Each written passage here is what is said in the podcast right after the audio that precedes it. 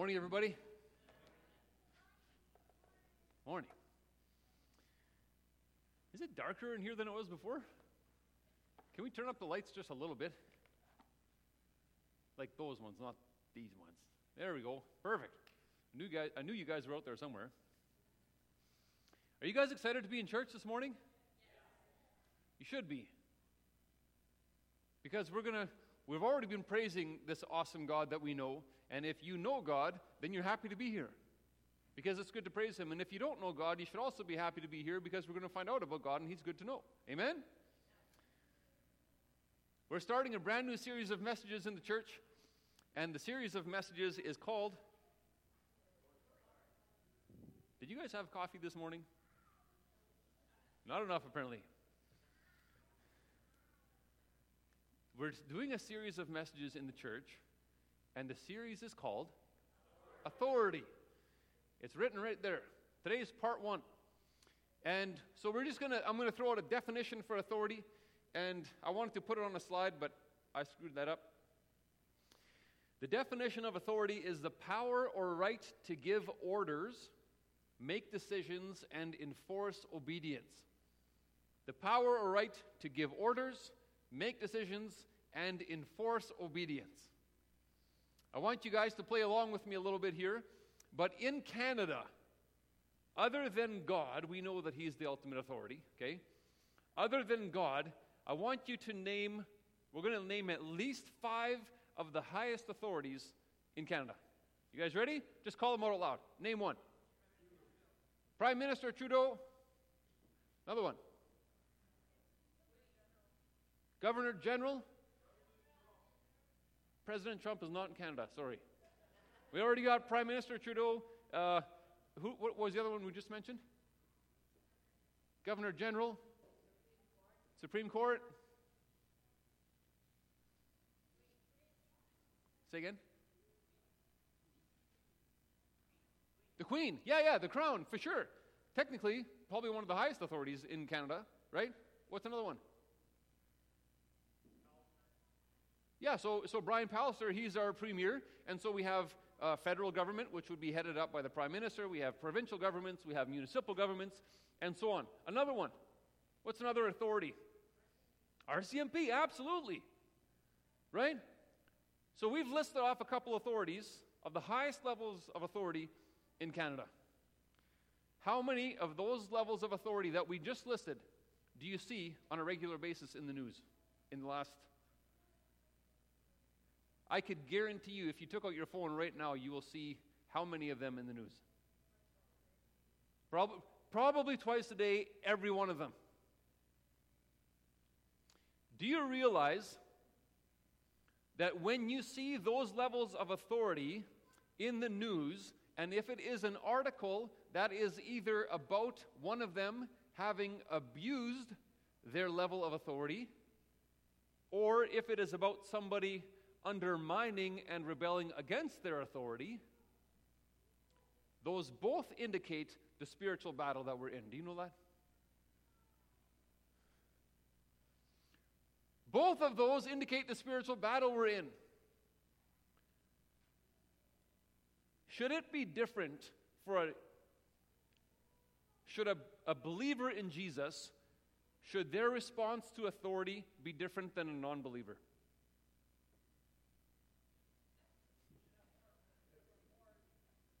Yes. Yes. We're to, next week, we're serving coffee at 11, okay? I don't know. We got yes, it should be different, but in case you're not sure, just come to the rest of this series, okay? But it should be different, but where does that idea of authority come from?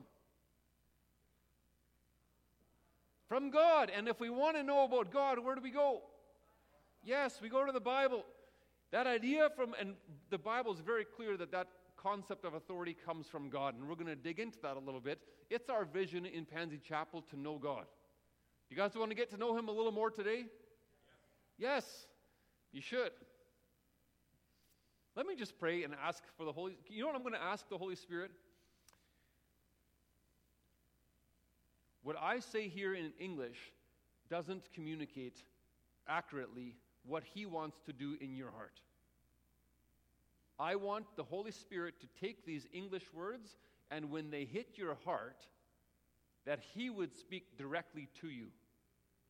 And you would know what He is trying to either convict you of or tell you. Maybe He wants to tell you about His love. Maybe He wants to let you know about His authority.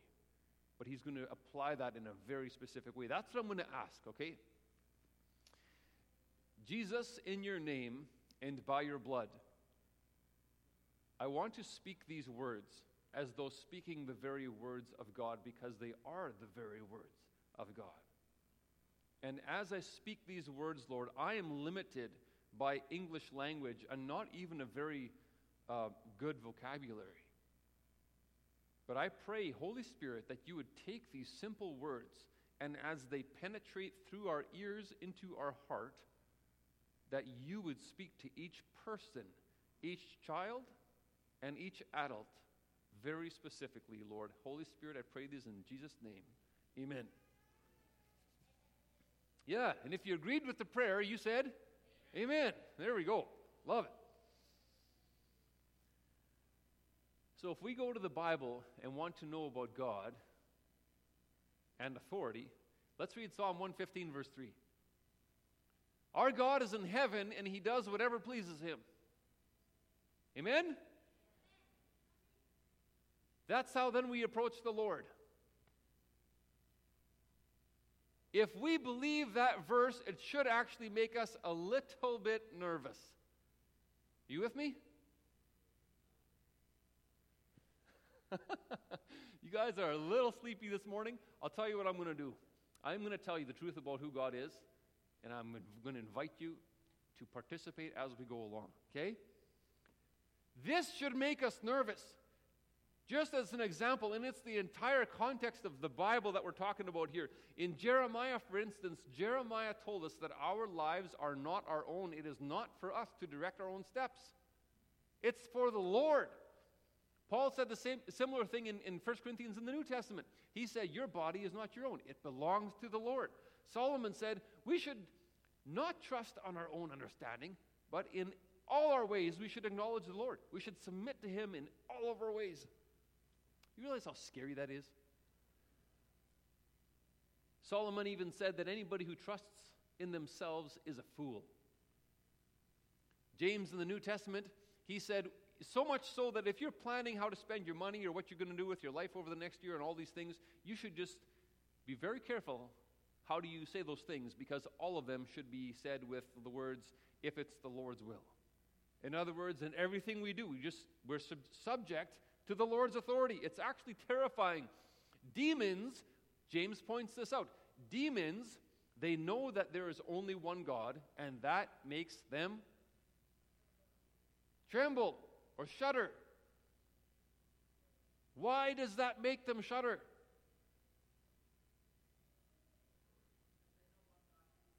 They know what God can do. They recognize that the one true God is sovereign and there is no way around that. Philippians 2, you guys probably know verse 12 quite well.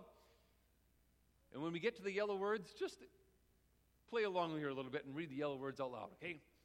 Paul says we ought to continue to work out our salvation with fear and trembling. What? Why should you work out your salvation with fear and trembling? Oh, the next verse is going to tell you. For it is God, for, because, right? Here's why. For it is God who works in you to will and to act in order to fulfill His good purpose, not mine, His. Not yours, His. He is not going to work and act in your life for your every luxury and every comfort he is going to work and will in you according to His good pleasure. That should actually make us work out our salvation with fear and trembling. The writer of Hebrews, at the end of his book, he prays along that vein and he says, Now may the God of peace equip you with everything good for doing His will. And may He work in us what is pleasing to, to me, right? Oh, What is pleasing to Him. I think we might be shocked if we asked somebody to pray for us and that's what they prayed. I've got a really bad headache. Could you just pray for me? Oh, Lord, I pray that you would just bless the land with whatever you want to do in his life according to your good will. No, no, no, no. I've got a headache, guys. Hebrews says he is going to work in us according to what is pleasing to him. You with me? That actually should fill us with some fear and trembling.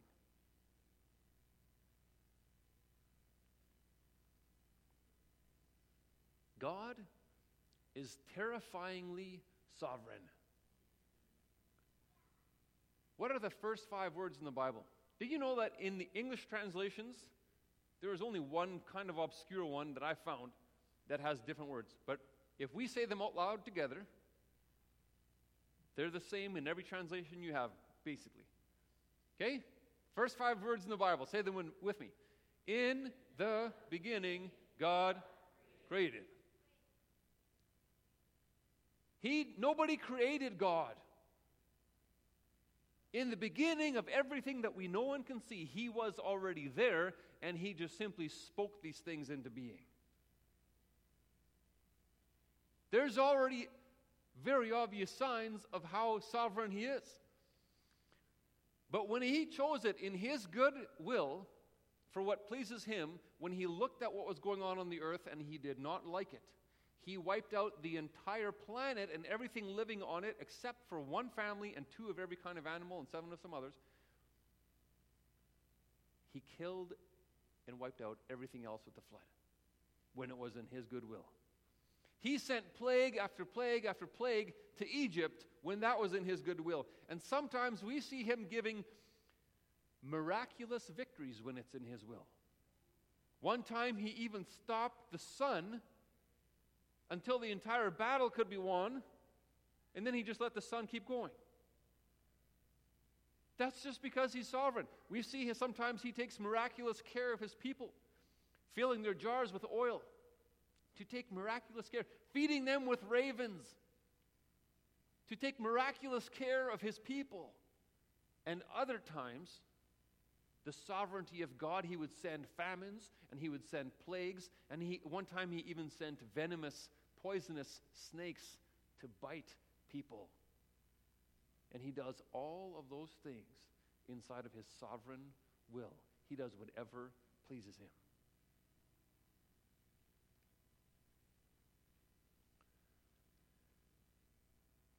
The Bible is full of these stories of God's sovereignty. I'm going to pick one today. We're going to talk a little bit about Nebuchadnezzar as described by the prophet Jeremiah and Daniel. And I'm not going to tell you the entire story, but you're going to catch on because I think that in Scripture is a very obvious theme, and we have to ask this question. We're going to this book to read these stories about God, but they are not, this is not just an accident that we have this book.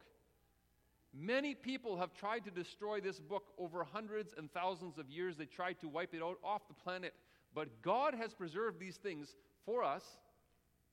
Just like it says in 1 Corinthians, and I want to credit Stephen Cullen last week, mentioned it, and I added it to my memory list. 1 Corinthians 10, 11, I think it says the same thing in verse 7 or 6. Anyway, these things were written down for us. The Old Testament was written down for us as warning, warnings and examples for us to follow. That isn't chance that it's there. It's not just history. There's actually something that we ought to follow. And you'll recognize a theme when we talk about King Nebuchadnezzar in the Old Testament. Do you guys know who King Nebuchadnezzar is? Okay, there are quite a few people here who do not know who he is.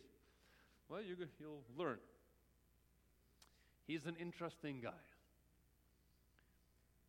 Here's the account from Jeremiah. This is what the Lord said to me Jeremiah is a prophet and the Lord spoke to him, and he wrote it down. And he said, This is what the Lord said to me Make a yoke. Do you guys know what a yoke is?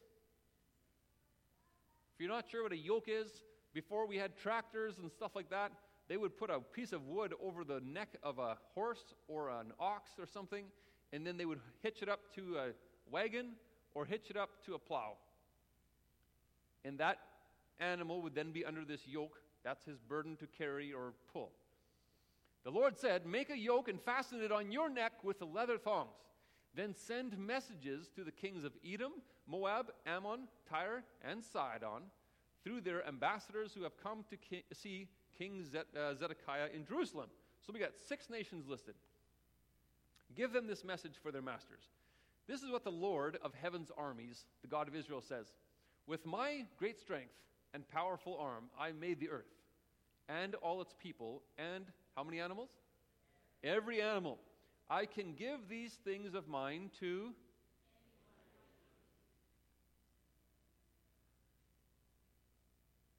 God made everything, and He can give each one of those things to who? What does this tell us about God? He's sovereign over how many things? Over how many people? All of them. And he does whatever pleases him. Let's keep reading. Now, I will give your countries, he's telling this to Jeremiah, who's from Israel, I guess specifically from Judah, I guess whatever's left of Israel. Now I will give your countries to King Nebuchadnezzar of Babylon. Who is speaking here? God is speaking.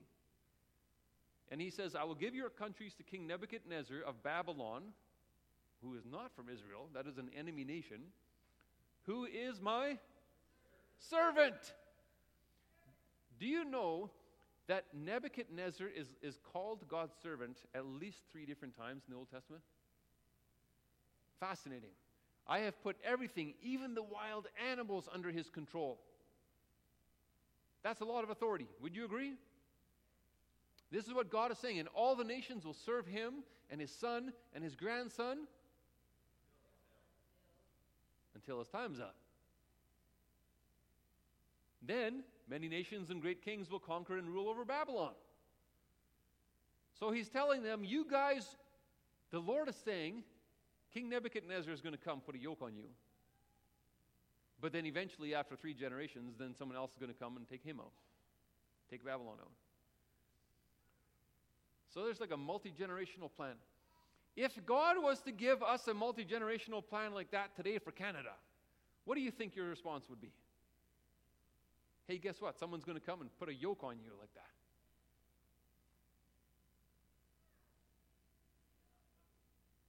Blame, blame it on the government.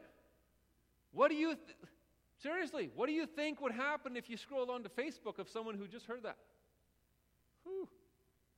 What do you think would happen if you went to the news and you got into the opinion section, which is like just about every article, but whatever?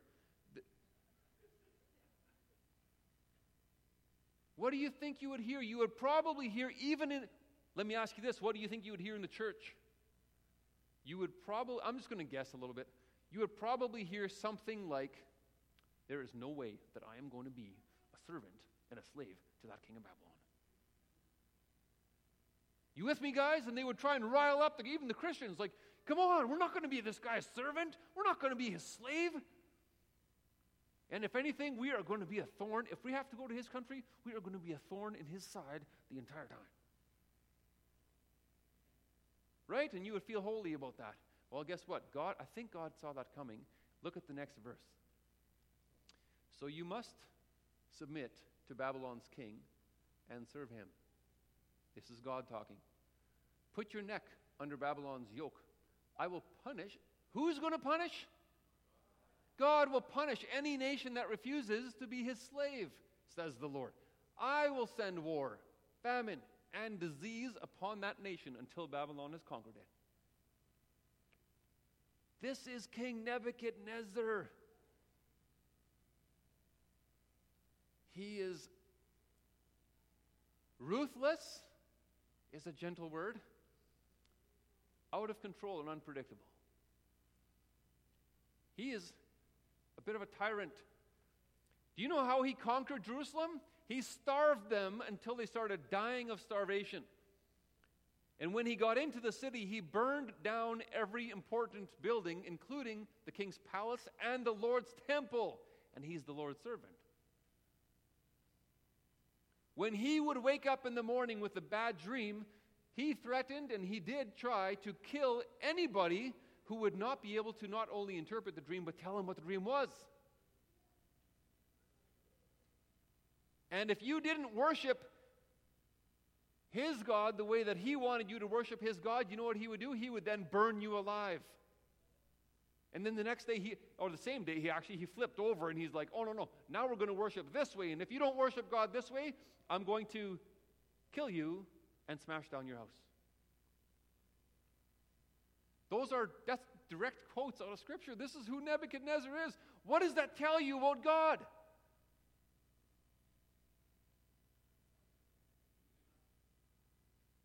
What does that tell you about God?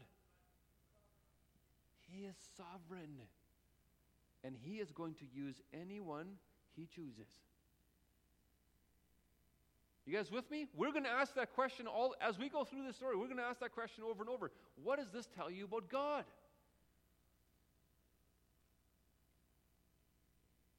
Daniel's one of the guys that was taken captive by King Nebuchadnezzar and goes over to Babylon. And Nebuchadnezzar has a dream and nobody can interpret it. He's going to kill everybody until, until Daniel uh, comes kind of to the rescue. The Lord gives Daniel the ability to interpret this dream.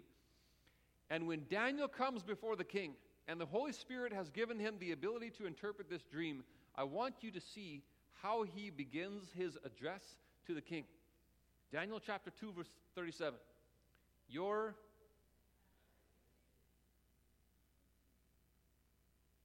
What is significant about that word?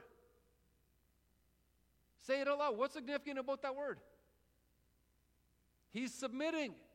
He's coming before this ruthless, unpredictable monster of a king, and he's saying, Your Majesty. That's how he addresses him. He says, You are the King of Kings, and it's true. He's the king of at least seven different nations. The God of heaven has given you dominion and power and might and glory.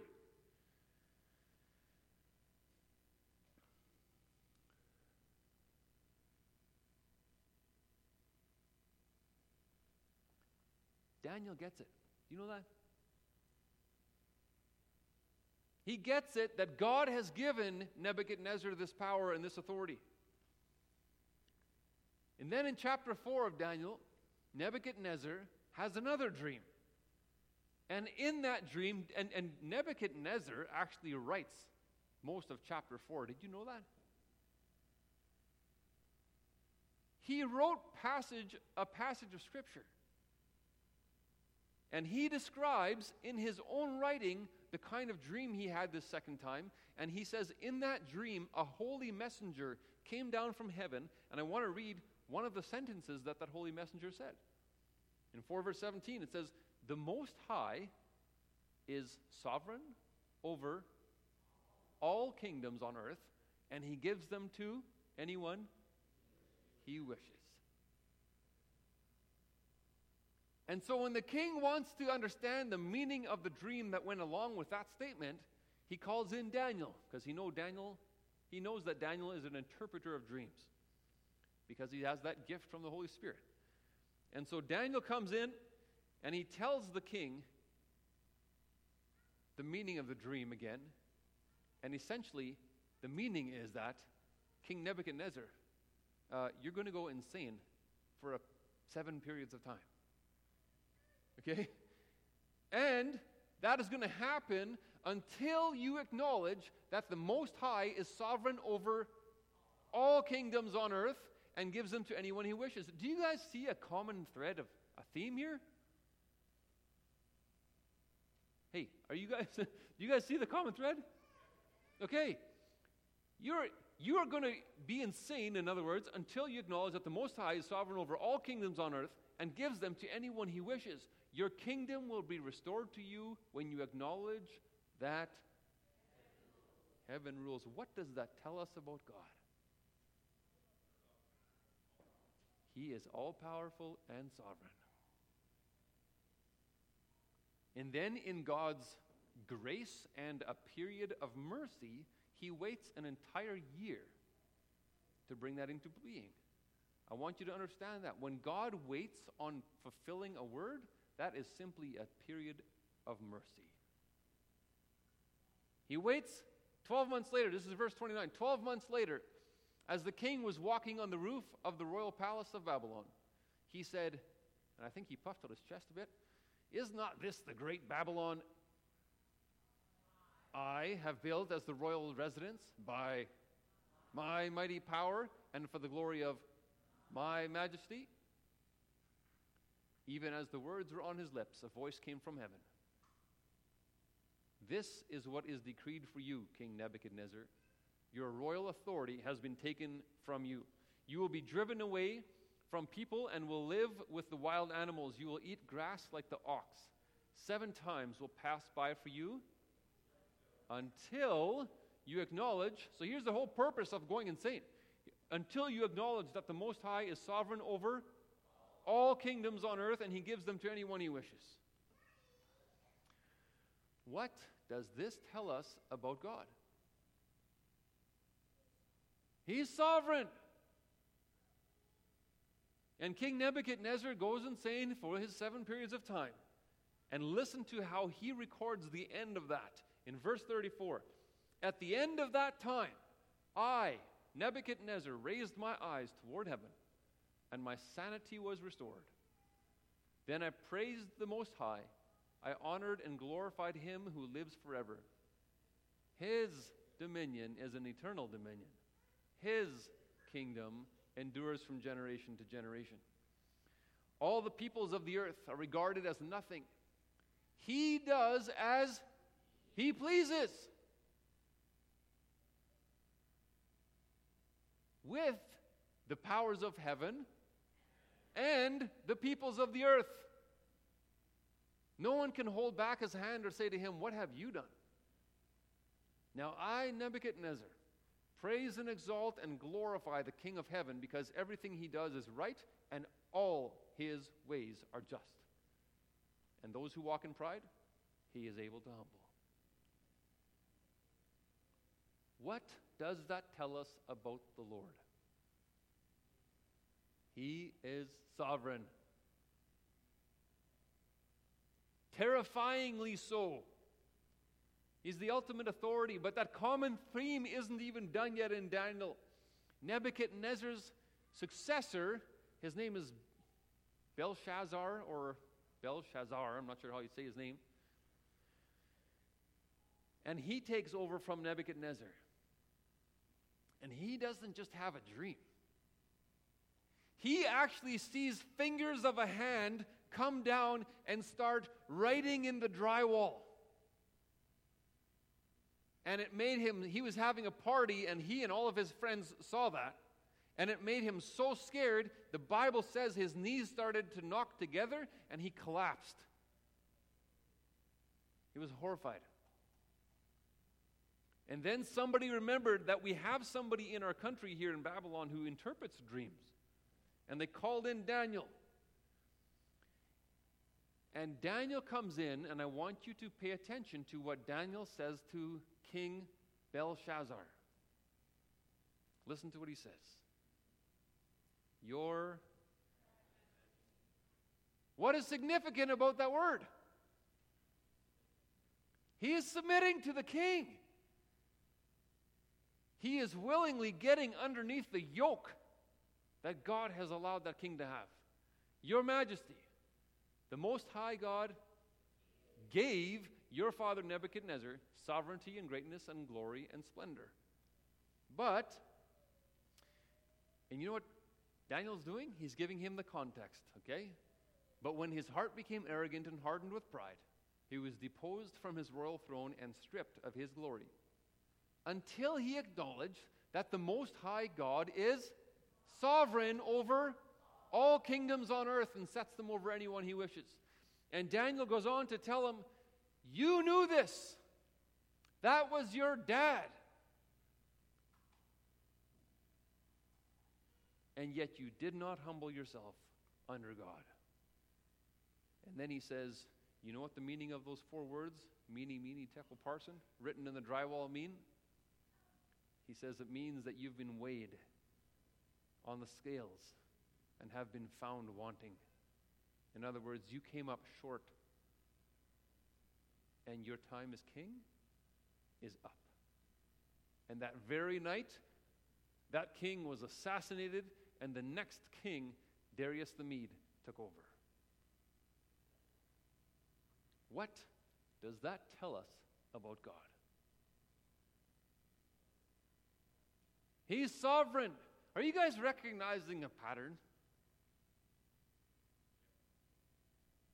I hope so. It's pretty obvious. And just so you know, there's a similar story in the New Testament about King Herod. It's shortened, but King Herod also took credit for himself, which only belonged to God, and he was struck down by one of God's angels and promptly eaten by worms and died. It's not just an Old Testament thing, it's not a fable. This is written as warnings and examples for us. God is terrifyingly sovereign. But this doesn't stop in with Nebuchadnezzar and Belshazzar. God speaks to Daniel, and he's going to communicate to him exactly the same thing that God is sovereign. In, uh, God gives Daniel a dream, a vision, a very graphic one. And in his vision, he sees four beasts. The first one comes to power and is given authority. And then the second one takes his turn with the authority. And then the third one takes his turn with the authority given to him. And then the fourth one comes along. And the fourth beast in this dream, it's a little bit weird, but he has ten horns growing out of his head. Those horns are just symbolic for having power. And then there's this eleventh horn. It's a little one.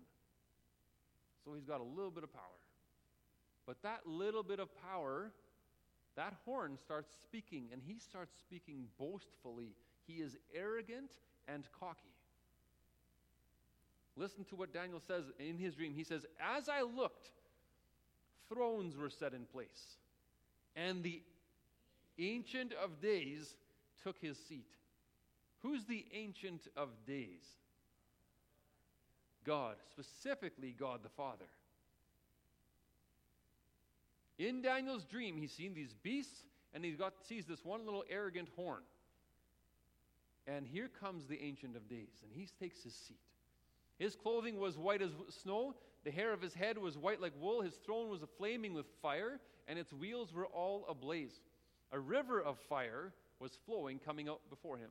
Thousands upon thousands attended him. 10,000 times 10,000 stood before him. The court was seated, and the books were opened.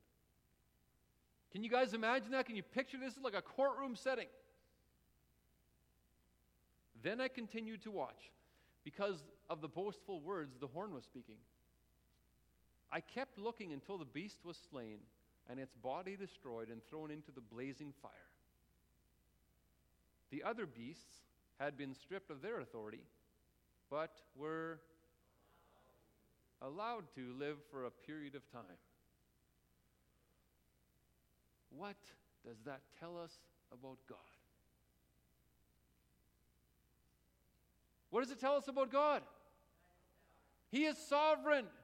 He allows that beast to have authority for a little period of time, and then he just takes it away. And he allows that guy to have authority for a little period of time, then he takes his authority, but he doesn't kill him. He just let him live a little longer. He's in full control.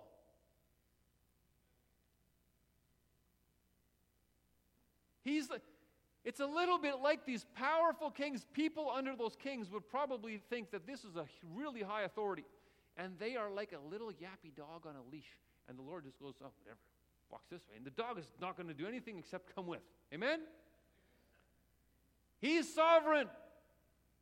And that little dog thinks he has lots of area. Oh, I've got control over this whole area. And then God just pulls the leash and he's over here.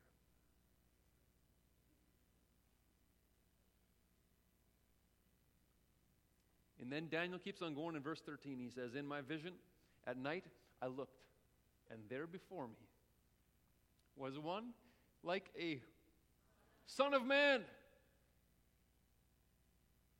So this person is in human likeness and human appearance, and he was coming with the clouds of heaven.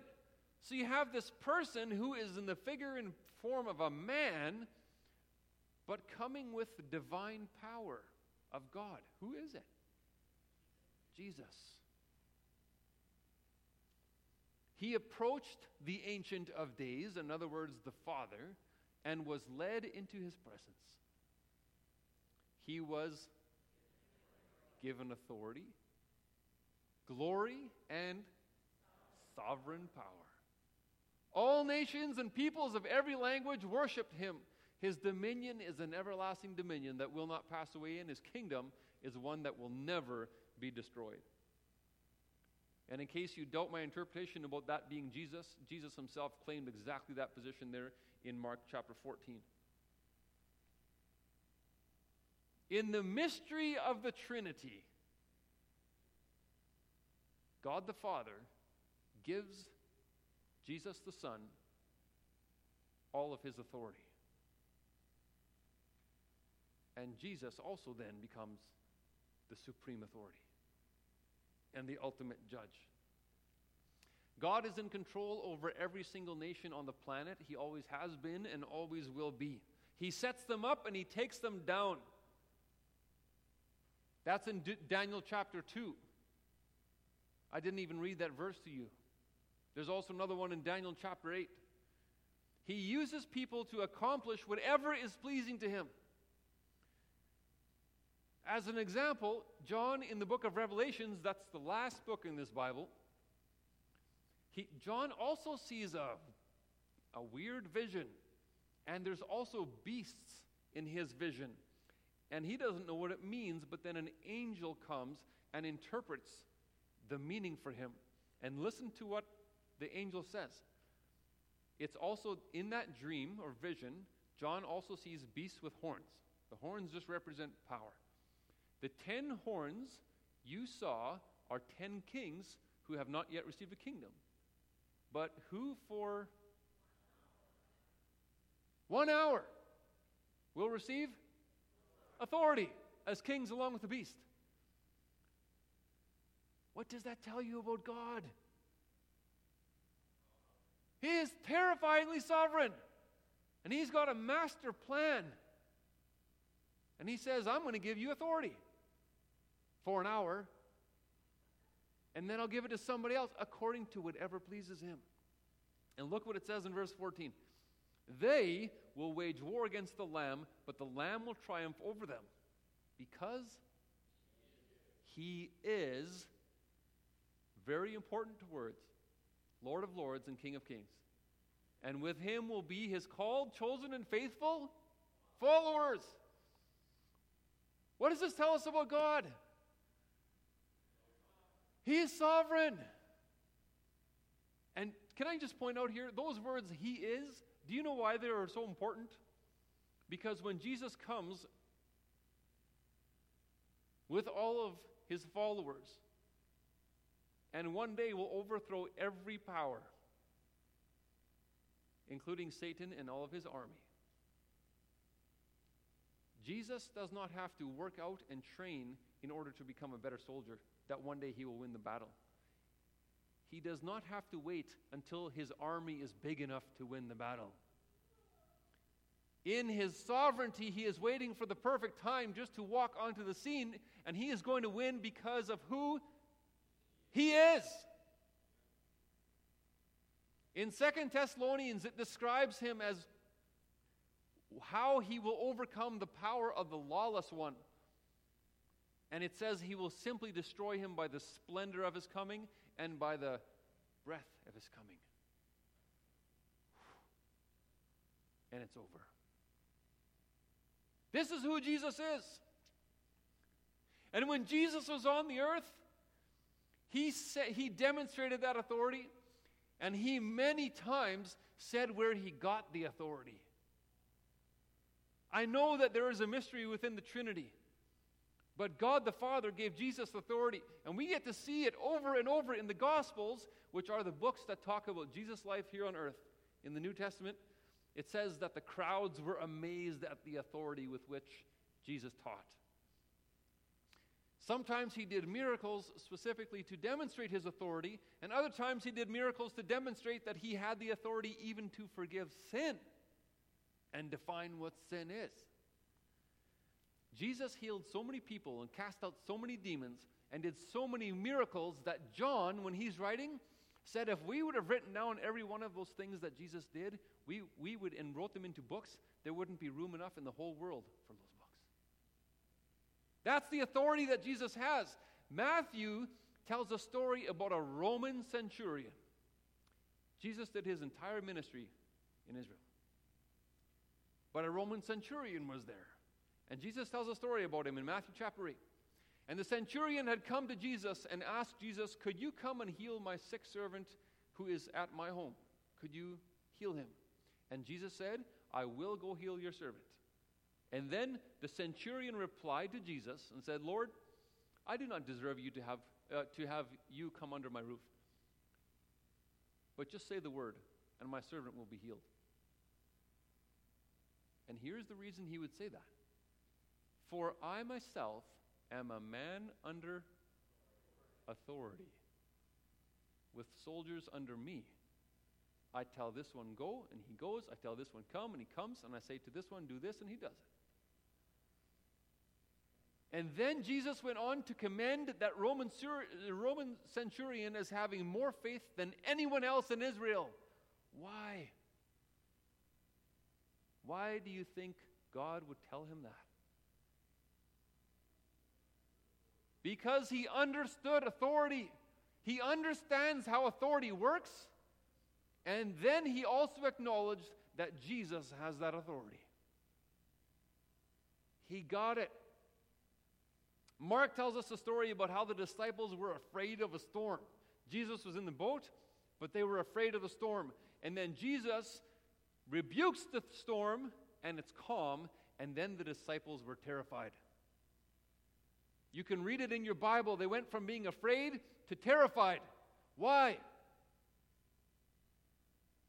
Because the storm was out there and that was pretty scary, but when you're in the boat with Jesus and all of a sudden he takes control and just speaks and it's done, that's terrifying because he is terrifyingly sovereign. Luke tells us in his book, he quotes Jesus as saying, You guys should not be afraid of people who can kill your body.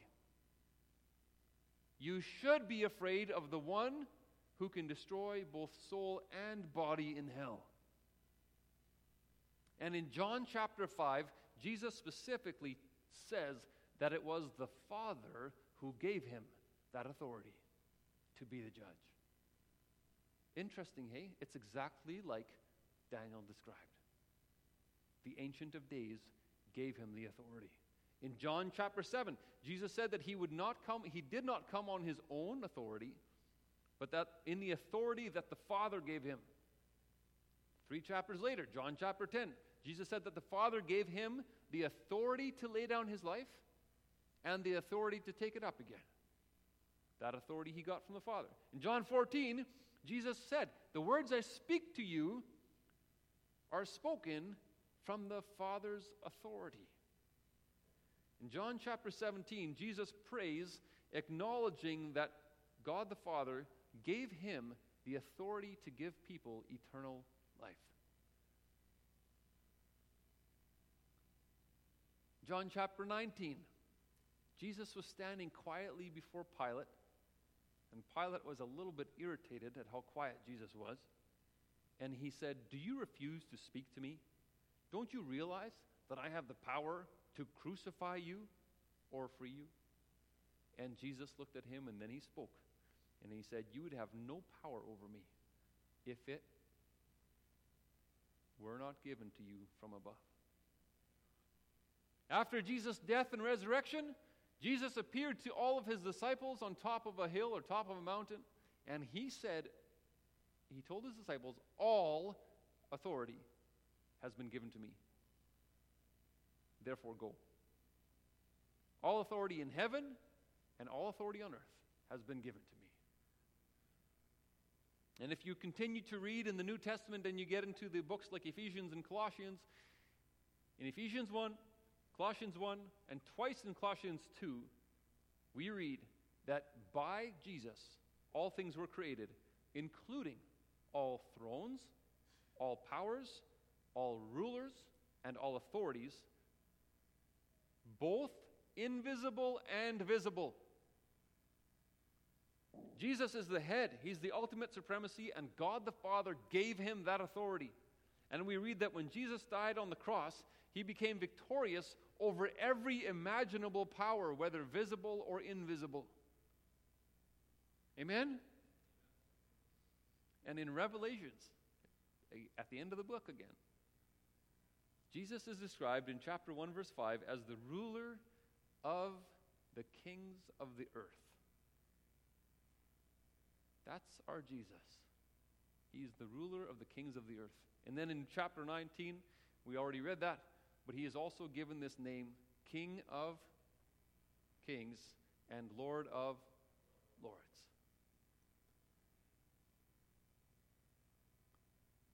God is terrifyingly sovereign. And yet, in his mercy towards us, he gives us an amount of time to choose how we will respond to his authority. I want to show you a diagram so that you will understand what we mean. This is essentially what it means to be a Christian. That circle on the left there, where it says a self centered life before receiving Christ, that circle represents your life or my life. And inside of my life, that little stick figure, stick figure chair represents the throne on my life. Whoever sits on that throne is in control of my life.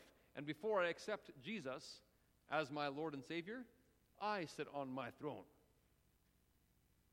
Jesus is still real.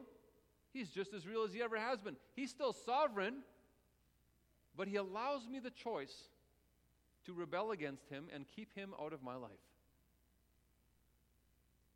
And so that's why the cross is not in that person's life.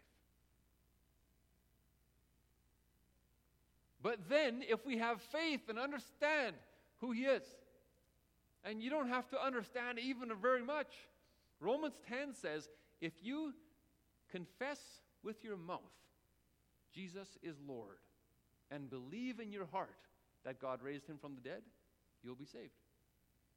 It's with your heart that you believe and are justified, it's with your mouth that you confess and are saved. And so, what happens in a person's life like that is that they are acknowledging that Jesus is the ultimate authority. And they are saying, Jesus, I want you to be in my life now, the middle circle. And I want you to sit on the throne of my life. And I'm still alive. So self is still in my life, right? It's just not on the throne. The problem with Christians after they make that decision if they're not careful over time, they still want to include Jesus in their life, but they have a tendency to want to crawl back onto the throne.